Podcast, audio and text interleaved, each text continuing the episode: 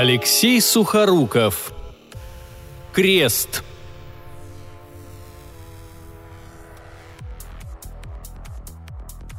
Серые облака затянули темнеющее небо и лениво плыли огромными пятнами.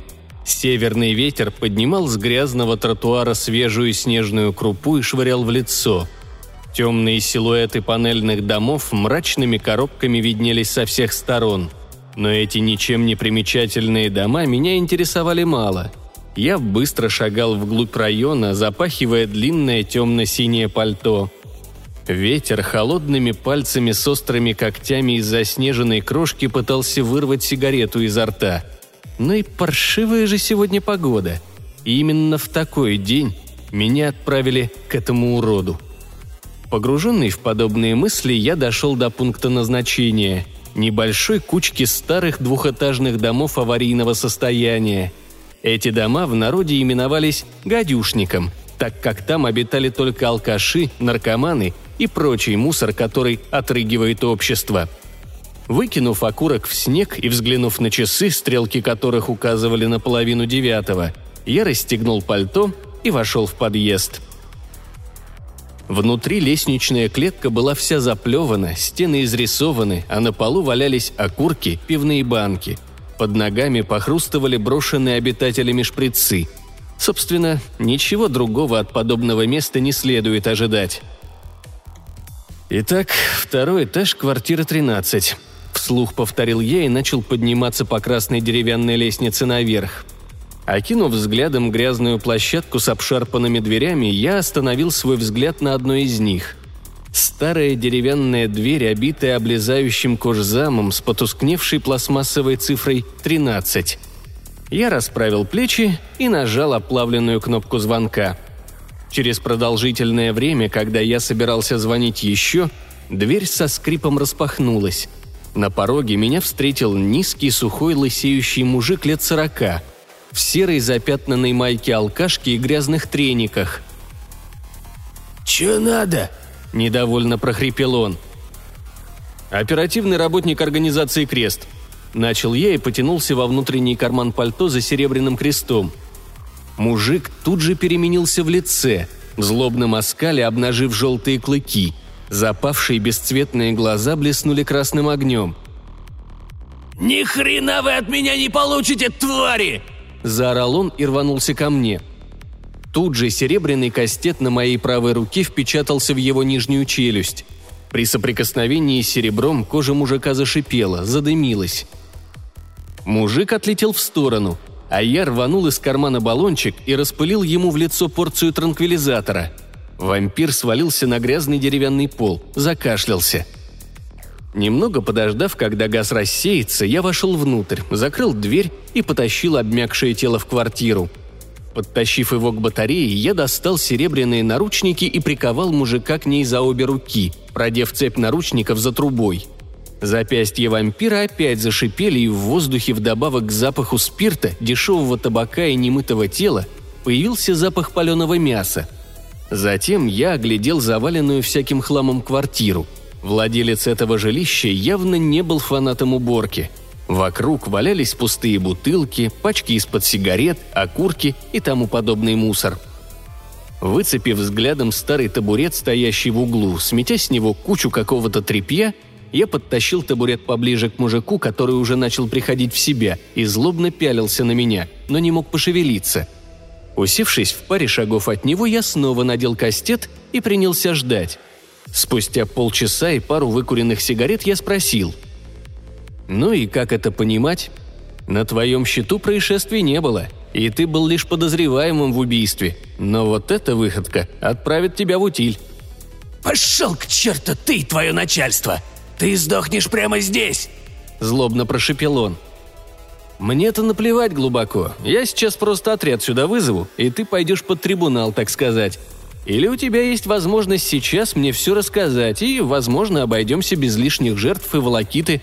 Но тут уж тебе решать», — сказал я и закурил.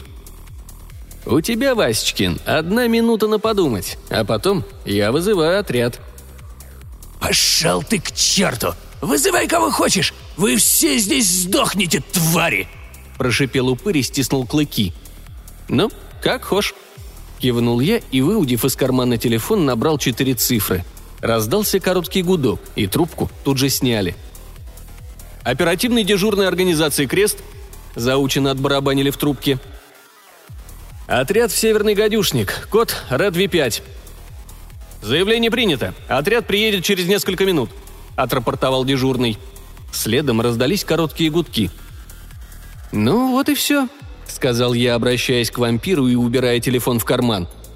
«А сам виноват. Хотя немного чеснока, осины и серебра в организме, думаю, тебе не повредят. А то вон как воняешь». В этот момент тварь осклабилась, обнажая желтые кривые клыки, и рванулась ко мне, вырывая из стены батарею. Врезавшись в меня всем своим тщедушным телом, упырь впечатал меня спиной в стену. Кастет, телефон, все полетело на пол — Тварь засмеялась, сидя на мне. «Ну что, где твой отряд, сука?» «Сейчас», – прохрипел я. «Все будет». И плюнул тлеющий, все еще зажатый в зубах сигареты ему в лицо. Старая армейская привычка крепко держать сигареты зубами, чтобы не выронить драгоценную раковую палочку. Тварь инстинктивно мотнула головой, и я рванул из кобуры длинный револьвер. Ткнув мужику в правый глаз стволом, я нажал спусковой крючок.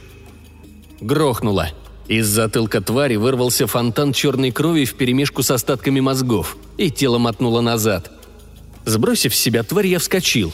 Тут на площадке раздались крики. «Наших бьет! Вали, уродов!» И я услышал, как открываются двери. Через пару секунд входная дверь квартиры разлетелась, и внутрь завалилось четыре упыря – все как на подбор, не дать не взять картины маслом, алкаши на привале.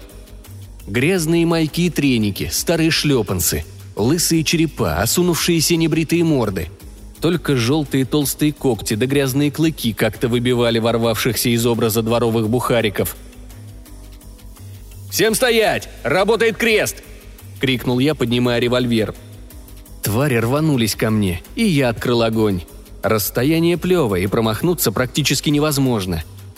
Первая пуля попала в лоб самому резвому из вампиров, оставив на коже аккуратную дырку с обугленными краями. Вторая прошла мимо, тварь пригнулась. Шустрый гад. Я выстрелил в живот вампиру, и тот повалился на бок. Еще две пули вошли в грудь третьего мужика. Последний с рваным шрамом на щеке побежал по стене, цепляясь за нее всеми конечностями, как гигантский таракан – я выстрелил, но вампир перепрыгнул на противоположную стену, и пуля прошла мимо. Барабан опустел, и я, бросив кольт на пол, рванул из-за пояса изогнутый нож кукри. Отполированное серебряное лезвие блеснуло в тусклом свете лампы. Тварь прыгнула на меня, и я, отступив в сторону, рубанул ей по шее. Вампир сбился с траектории полета и прокатился по полу, оставляя за собой полосу черной крови. Подскочив к нему, я ударил снова – Зашипело, будто на раскаленную плиту плеснули воды. Опять запахло паленым, и лысая голова вампира покатилась по полу. От обугленного обрубка шеи поднимался дымок. Подобрав револьвер, я перезарядил его и огляделся. Искать телефон с кастетом в этом сраче не было времени, и я рванул из квартиры вниз по лестнице. Дерьмо. Похоже, ублюдок сломал мне пару ребер, когда впечатал в стену. В считанные секунды, оказавшись на первом этаже, я встретился лицом к лицу с еще одним вампиром. «Да где ж вас делают-то таких?» В упор выпустил ему в грудь две пули. Вдруг в нагрудном кармане завибрировал крест. Я развернулся назад, закрываясь кукри, и удар когтей очередного упыря пришелся по серебряному лезвию. Зашипело, и четыре пальца с желтыми когтями упали на заплеванный пол – я приставил ствол к небритому подбородку вампира и потянул спусковой крючок. Выстрел в подъезде был очень громким, в ушах зазвенело. Из затылка упыря выбился черный фонтан. Тварь повалилась на пол. Тут же в кармане снова задрожал крест, но я не успел среагировать. Новый вампир сбил меня с ног. Револьверы Кукри вылетели из рук. От удара о пол в глазах заплясали звездочки – когда перед глазами чуть прояснилось, я увидел, что надо мной навис вовсе не старый алкаш, а молодой парень, похожий на рокера. Тощий, длинные волосы, тяжелые ботинки, черные шмотки, футболка с нечитаемым логотипом какой-то метал-группы. Вампир улыбнулся, показывая белые клыки, занес руку с когтями. И этот туда же. А на вид парню не даже двадцати. Я запустил правую руку в карман пальто и выхватил небольшой выкидной нож. Посеребренное лезвие выскочило с тихим щелчком, и я ткнул им в бок вампира. Парень зашипел и ударил меня. Я закрылся рукой, когти прошлись по предплечью. Руку обожгло болью, брызнула кровь. Я скинул с себя вампира и кинулся к револьверу. Тварь прыгнула за мной, но я схватил деревянную рукоять первым – Прыгнув в сторону, я, не вставая с пола, перехватил револьвер обеими руками и выпустил в упыря три пули. Первая прошила ключицу, а остальные две вошли в грудь. Парень свалился на пол. Через звон в ушах я слышал крики и звуки открывающихся дверей. Вскочив на ноги, я подобрал кукри и рванул на улицу. Оказавшись на свежем воздухе, я побежал прочь от гадюшника. Остановившись метров через сто, обернулся назад – за мной никто не гнался. Убрав нож, я зарядил револьвер и сунул его в кобуру.